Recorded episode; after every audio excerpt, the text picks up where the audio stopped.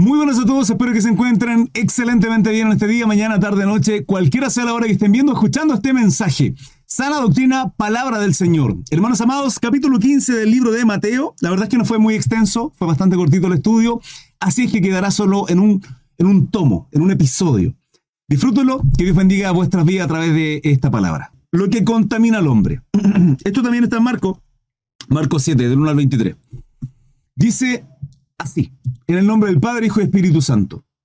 Entonces se acercaron a Jesús ciertos escribas y fariseos de Jerusalén, diciendo: ¿Por qué tus discípulos quebrantan la tradición de los ancianos? ¿Por qué no se lavan las manos cuando comen pan? Tradición de los ancianos. Hermano, esto es tradición, pero para ellos esto es tan tremendo, que, o sea, casi que eran impuros, gentiles, leprosos, casi tenían que ser echados, desterrados de Jerusalén porque no se lavaban las manos. Respondiendo él les dijo: ¿Por qué también vosotros quebrantáis el mandamiento de Dios por vuestra tradición? Por vuestra tradición. Fíjense que quebrantaban mandamiento y uno con una promesa preciosa, producto de sus tradiciones.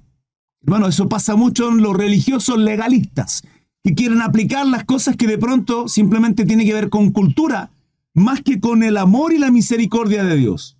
Hermano Cris, como por ejemplo, el amor y la misericordia de Dios abraza a todos, Juan 3:16, el corazón del Nuevo Testamento. Porque de tal manera amó Dios al mundo que envió a su Hijo unigénito para que todo aquel que crea no se pierda, mas tenga vida eterna. Porque de tal manera amó Dios al mundo, a todos. Dios nos ama así, tal cual está, tal cual es. Pero quiere que seamos quebrantados, nos arrepintamos, alcancemos misericordia. Ese es el fundamento del amor en Juan 3:16. Ciertamente Dios nos ama porque somos creación, pero desea que nos llamemos hijos, y eso por medio de Jesucristo. Eso ocurre cuando nos arrepentimos de nuestra vida. ¿Qué ocurre con las iglesias? Son legalistas.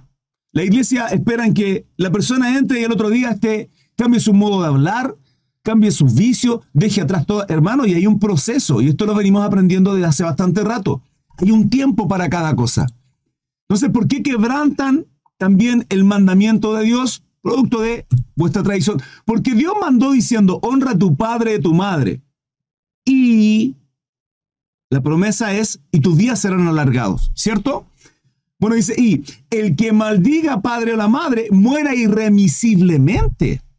Estudiábamos en la mañana de cómo la palabra nos enseñaba. El Señor en el Antiguo Testamento a los hijos contumaces y rebeldes, dice la palabra, eran sacados delante de los ancianos de Israel para ser apedreados hasta que murieran. Y me hablaban algunos el día de ayer diciéndome: no, porque una persona, no sé si ayer o en la mañana, hermano, una persona no puede ser avergonzada delante de la congregación. ¿What? ¿Cómo? Y yo le mostraba gentil y amablemente Mateo 18 del 15 en adelante, cómo perdonar a tu hermano. Y ahí habla de una vergüenza, de un quebranto que tiene que vivir tal persona. Primero la intimidad, usted y yo, nadie más, ¿sí? Ahí solo. Sigue con la tontería delante de dos o tres más. Sigue pensando que es cristiano y practicando pecado contra mí, primeramente contra el Señor. Bueno, delante de toda la congregación. ¿Cómo que nos avergüenza, hermano? ¿Cómo que no tenemos que pasar una vergüenza si estamos practicando pecado y somos insistentes en ello? Si un cristiano no practica pecado, entonces ¿qué se hace? Tiene que vivir un quebranto. Y eso ocurre con la vergüenza.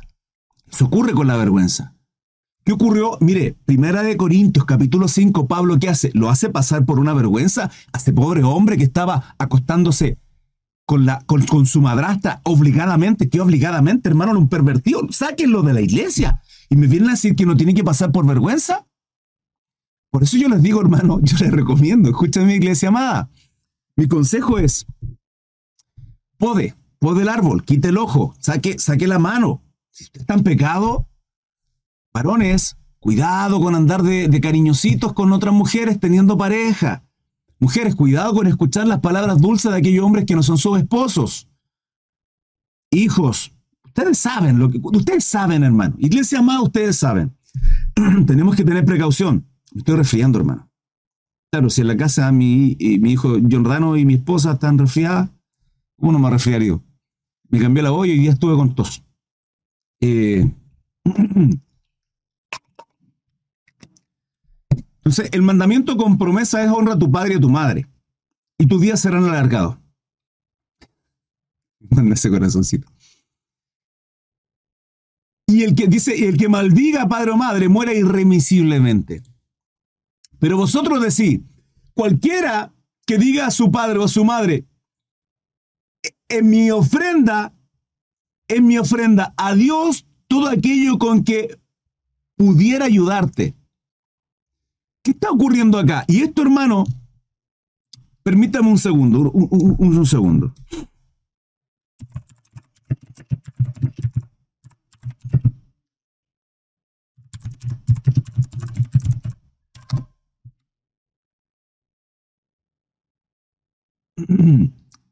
En 1 Timoteo, capítulo 5, del 3 al 16, Pablo habla ahí con relación de ayudar a las viudas. 1 Timoteo, capítulo 5, del 3 al 16. Ayuda a las viudas que no tengan a quién recurrir. Estamos hablando de viudas que no tienen hijos. Si usted es hijo, ¿a quién tiene que ayudar primeramente? A su madre, a su padre. No, pero ahí andan algunos cristianos ayudando a muchos otros hermanos, pero no procurando de sus propios padres también, primeramente, y ese es el mandato. Y el problema que estaba ocurriendo acá era eso, era que ellos llevaban la ofrenda para Dios olvidando a sus padres. ¿Se dan cuenta lo tremendo de esto? ¿Se dan cuenta lo tremendo de esto? Pero ellos criticaban, juzgaban legalistamente a los discípulos del Señor porque no lavaban sus manos. Quiero que vayamos entrando en la materia de lo que es el título de esto, lo que contamina al hombre. Porque para ellos, un hombre que no lava sus manos tiene sus manos contaminadas y por consecuencia está faltando a la cultura, los mandatos de hombre, no de Dios, mandatos de hombre. Y por consecuencia, casi que era el pecador más grande. Pero ellos y su ofrenda la acomodaban diciendo: no es para Dios, olvidando a sus padres, en este caso a su madre. Es mi ofrenda a Dios todo aquello con que pudiera ayudarte. Ya no ha de honrar a su padre o a su madre. Así habéis invalidado el mandamiento de Dios por vuestra tradición. ¡Hipócrita! Aquí sale otro... Mire, hermano, Mateo 15:7. Ah, no, el otro era 7:5. Hipócrita, hermano. ¿Qué me están colocando sombrerito en TikTok? Hipócrita. Bien profetizó de vosotros Isaías cuando dijo, y cita a Isaías diciendo: este pueblo de labios me honra, mas su corazón está lejos de mí. Hermanos religiosos, religiosos.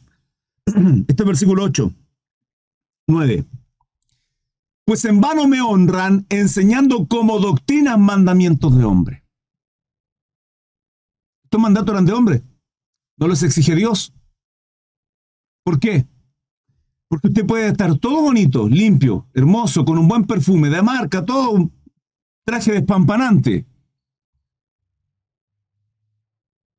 ¿Cómo está su corazón? Usted puede estar circuncidado, guardar Shabbat, comer kosher, fiestas bíblicas, hoy la sinagoga, hoy la iglesia, maestro, doctor, erudito. ¿Y cómo está su corazón? Porque de lo que hay en el corazón, sale la boca, hermano. De lo que hay en el corazón, ¿qué hay en su boca? ¿Qué hay en su corazón? Amor. ¿Qué hay en su corazón? ¿Se da cuenta a lo que me refiero?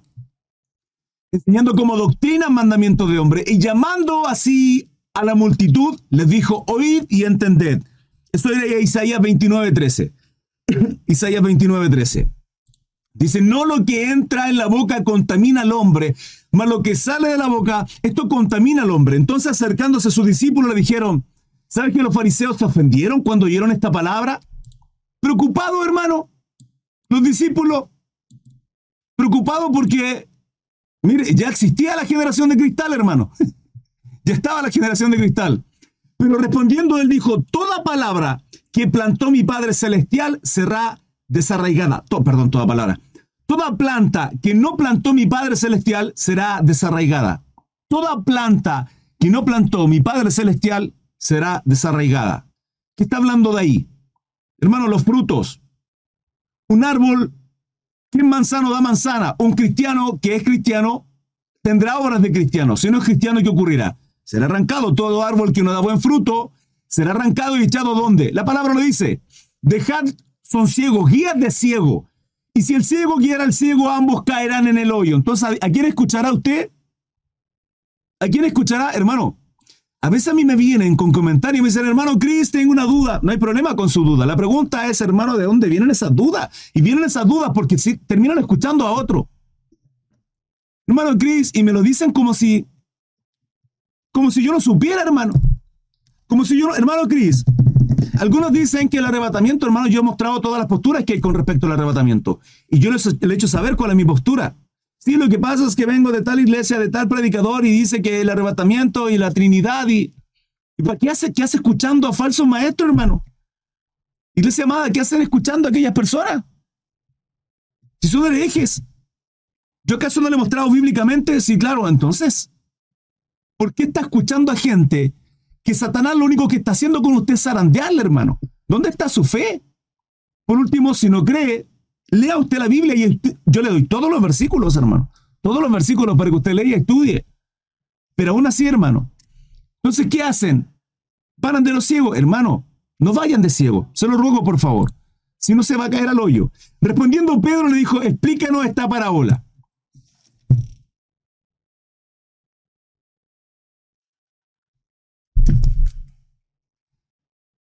Jesús dijo, ¿también vosotros aún sin entendimiento?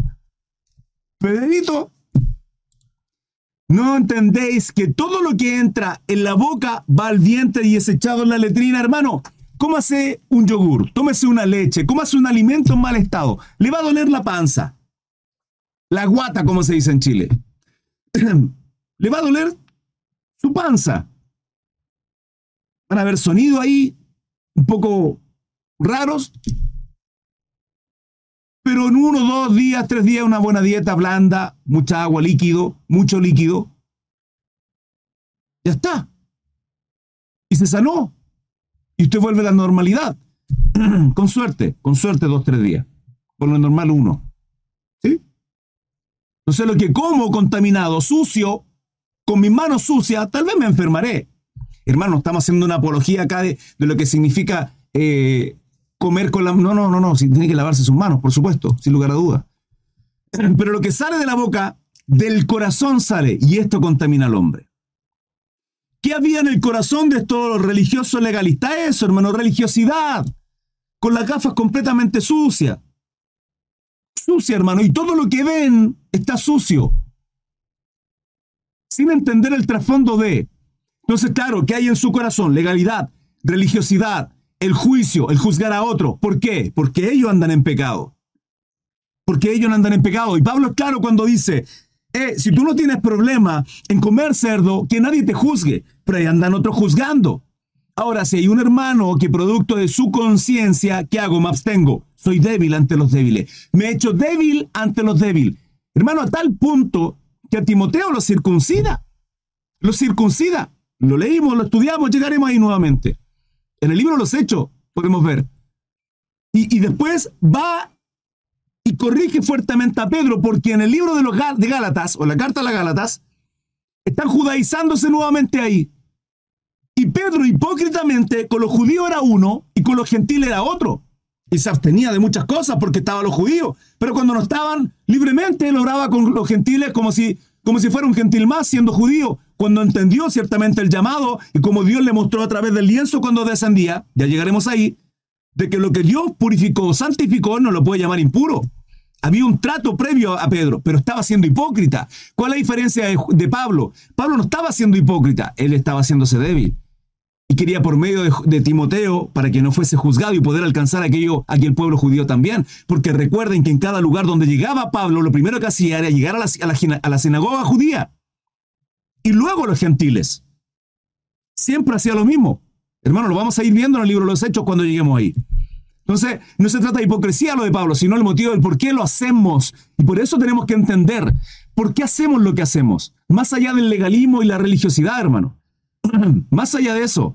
Entonces, todo lo que sale de la boca sale del corazón. ¿Qué sale de nuestra boca? Bendición, alegría, construcción, edificación para otros, consuelo, palabras de aliento. ¿Qué sale de nuestra boca? ¿De qué salía de ello? Religiosidad, hermano. Dice, porque lo que sale de la boca, del corazón sale, y esto contamina al hombre. Hermano, yo puedo contaminar su vida con negatividad, yo puedo contaminar su vida con miedo, yo puedo contaminar su vida con angustia, con tristeza. ¿A quién está escuchando? ¿Qué está escuchando constantemente? ¿Qué está escuchando? ¿Con quién se junta? Cuidado, hermanos. 19. Porque del corazón salen los malos pensamientos, los homicidios, los adulterios, las fornicaciones, los hurtos, los falsos testimonios, la blasfemia. ¿De dónde? Del corazón. Estas cosas son las que contaminan al hombre. Pero el comer con las manos sin lavar no contamina al hombre. Pueden abrir chat. Hija, por favor, te lo ruego. No necesita mucha exhortación esta palabra, hermano. La exhorté mediante la iba leyendo. Por consecuencia, hermano, la pregunta es qué hay en mi corazón, porque de lo que abunda mi corazón habla la boca. ¿Y qué habla mi boca? ¿Qué hay en mi boca? ¿Hay una queja constante? ¿Hay un reclamo? ¿O es Cristo? ¿Es bendición hacia otro? Dudas, preguntas, consulta, hermanitos. La fe de la mujer cananea. Saliendo Jesús de allí, se fue a la región de Tiro y de Sidón. Y aquí una mujer cananea que había salido de aquella región clamaba diciendo: Señor, hijo de David, ten misericordia de mí. Mi hija es gravemente atormentada por un demonio. Pero Jesús no le respondió palabra. Él sabía lo que estaba ocurriendo, sabía lo que iba a pasar. No obstante, no respondió palabra. Entonces, acercándose sus discípulos, le rogaron diciendo: Despídela, pues da voces tras nosotros. Ellos caminaban y ella seguía gritando. Señor, hijo de David, ten misericordia de mí. Él respondiendo dijo: No soy enviado sino a las ovejas perdidas de la casa de Israel.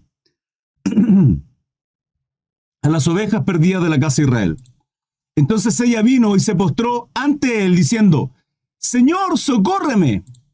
Respondiendo él dijo: No está bien tomar el pan de los hijos y echarlo a los perrillos.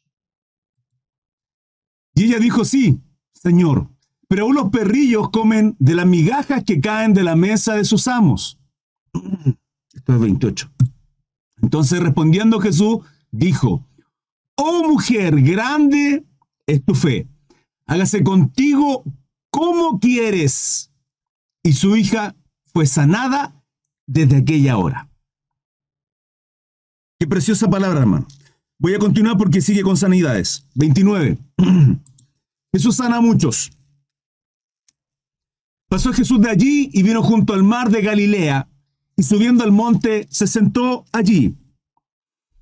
30. Y se le acercó mucha gente que traía consigo a cojos, ciegos, mudos, mancos y otros muchos enfermos, y los pusieron a los pies de Jesús y los sanó.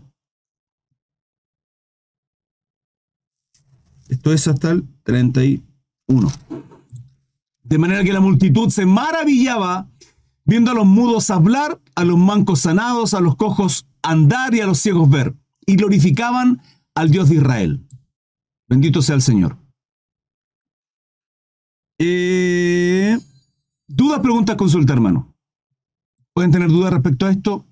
La verdad, destacar con relación a estas sanidades varias cosas. Número uno, podemos ver en el primer milagro que hace nuestro Señor Jesucristo acá, cuando la mujer, la fe de la mujer cananea, lo que hace es que por medio de su fe, hermano, el Señor le concede esta petición. Y dice la palabra que en esa misma hora fue sanada la hija. Pueden abrir chat nomás, hija, por favor, se lo ruego. Fue sanada la hija. ¿Dónde estaba Jesucristo? Acá. ¿Dónde fue sanada? Allá. ¿No le llama la atención eso?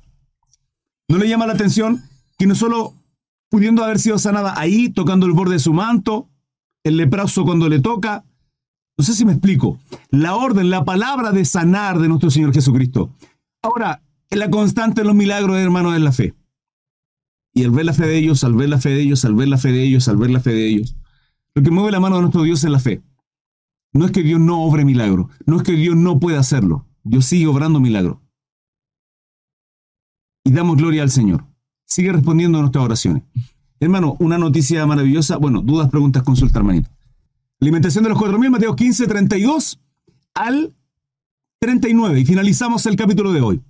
Y Jesús, llamando a sus discípulos, dijo: tengo compasión de la gente porque ya hace 3 días que están conmigo y no tienen qué comer. Y enviarlos en ayunas no quiero, no sea que desmayen en el camino. Entonces sus discípulos le dijeron: ¿de dónde tenemos nosotros tantos panes en el desierto para saciar a una multitud tan grande? Yo estaría ahí y les diría: ustedes, cabezones, ¿qué no han entendido? ¿De dónde sacaron todo el pan y los peces de la alimentación previa a los 5.000 en el capítulo anterior, hermano? ¿Ah? Pedro, ¿de dónde? Juan, Bartolomé, ¿de dónde? Jacobo, explíquenme. No, en el 14. Capítulo 14. Pedro, en el capítulo 14, ¿de dónde sacó el Señor? Hermano, yo digo, se dan cuenta cuando les menciono que aún Jesucristo, estando con ellos y haciendo todo lo que hizo, la revelación de quién era Él. Se lo menciono porque mañana tenemos la lectura del capítulo 16 y hay unas palabras que hay en el capítulo 16. ¿Qué habrá pasado? ¿Qué habrán dicho en el capítulo 16 para comprender de que el hermano Cris dice que no está la revelación completa de quién es Jesucristo en su vida? Y es normal, hermano. Completamente normal. Vieron los milagros. Alimentó a 5.000, solo contando los hombres, sin contar mujeres y niños. O sea, si cada uno tenía una esposa y un hijo, hermano, 15.000. ¿De dónde salieron todos esos panes y esos peces? Sino a través de un milagro maravilloso. Y ahora hay 4.000 para alimentar. Y le preguntan: ¿de dónde tenemos nosotros tantos panes en el desierto para saciar a una multitud tan grande? En el desierto, hermano, yo no sé qué desierto está viviendo usted. Yo no sé qué desierto estamos viviendo, pero Dios de ahí saca bendición. Dios de ahí prospera maná.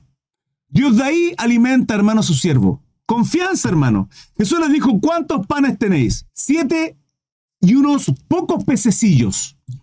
Y mandó a la multitud a que se recostase en tierra, son 4.000 ahora, y tomando los 7 panes y los peces, dio gracia, los partió y dio a sus discípulos. Y sus discípulos a la multitud, y comieron todos y se saciaron. Y recogieron lo que sobró de los pedazos, 7 canastas llenas. El anterior eran 12, así lo menciona Marcos también. Y eran los que habían comido 4.000 hombres, sin contar las mujeres y los niños. Acá ocurre exactamente lo mismo. Entonces, despedida la gente, entró en la barca y vino a la región de Magdala. Termina acá el capítulo 15, hermano. Así como lo menciono, en la cual, y vamos a verlo en el capítulo 16, mañana, y cuando yo les diga: ¿se acuerdan que ayer les mencionaba que aún ellos no tenían la revelación? Que aún con todos los milagros, aún su corazón estaba así, cerrado, hermano, tal cual usted y yo. Porque entendemos hasta cierta parte lo que Cristo hizo en la cruz y podemos entender de que somos justos, redimidos, santos, que no hay salimos de la esclavitud del pecado. Podemos entenderlo. Podemos de alguna manera hasta cierta parte vivirlo. Pero no tenemos la revelación completa. No la tenemos, hermano. Si la tuviésemos, nuestras vidas serían diferentes, nuestra casa sería diferente, nuestras decisiones serían distintas. Completamente. Y no tenemos esa revelación. Fíjense que la revelación hacia los discípulos, sus apóstoles, llegaron cuando la tremenda revelación de quién era Jesucristo les llegó cuando Jesús es crucificado, es resucitado y se les aparece después, posteriormente, durante 40 días. Ahí la revelación es completa. ¿En términos de qué? En términos de entender quién Él era y mostrarse hacia ellos como quien era. En el capítulo 16 lo vamos a ver. Mañana, no hoy. Hermanos amados, dudas, preguntas, consultas. Y es así como finaliza este episodio, hermanos amados. Recuerden, 21:15 horario en Chile. Todos los días, a excepción del sábado, nos vemos en Instagram, TikTok, Facebook y YouTube. 21:15 hora en Chile. Están cordialmente invitados y sean ustedes bienvenidos. Sin lugar a dudas serán bendecidos. Compartan con nosotros. Muchas gracias a aquellos que están suscritos a mi canal de YouTube, que me siguen en mis redes sociales, me dejan su like y comparten mi contenido. Dios les bendiga. Hasta luego.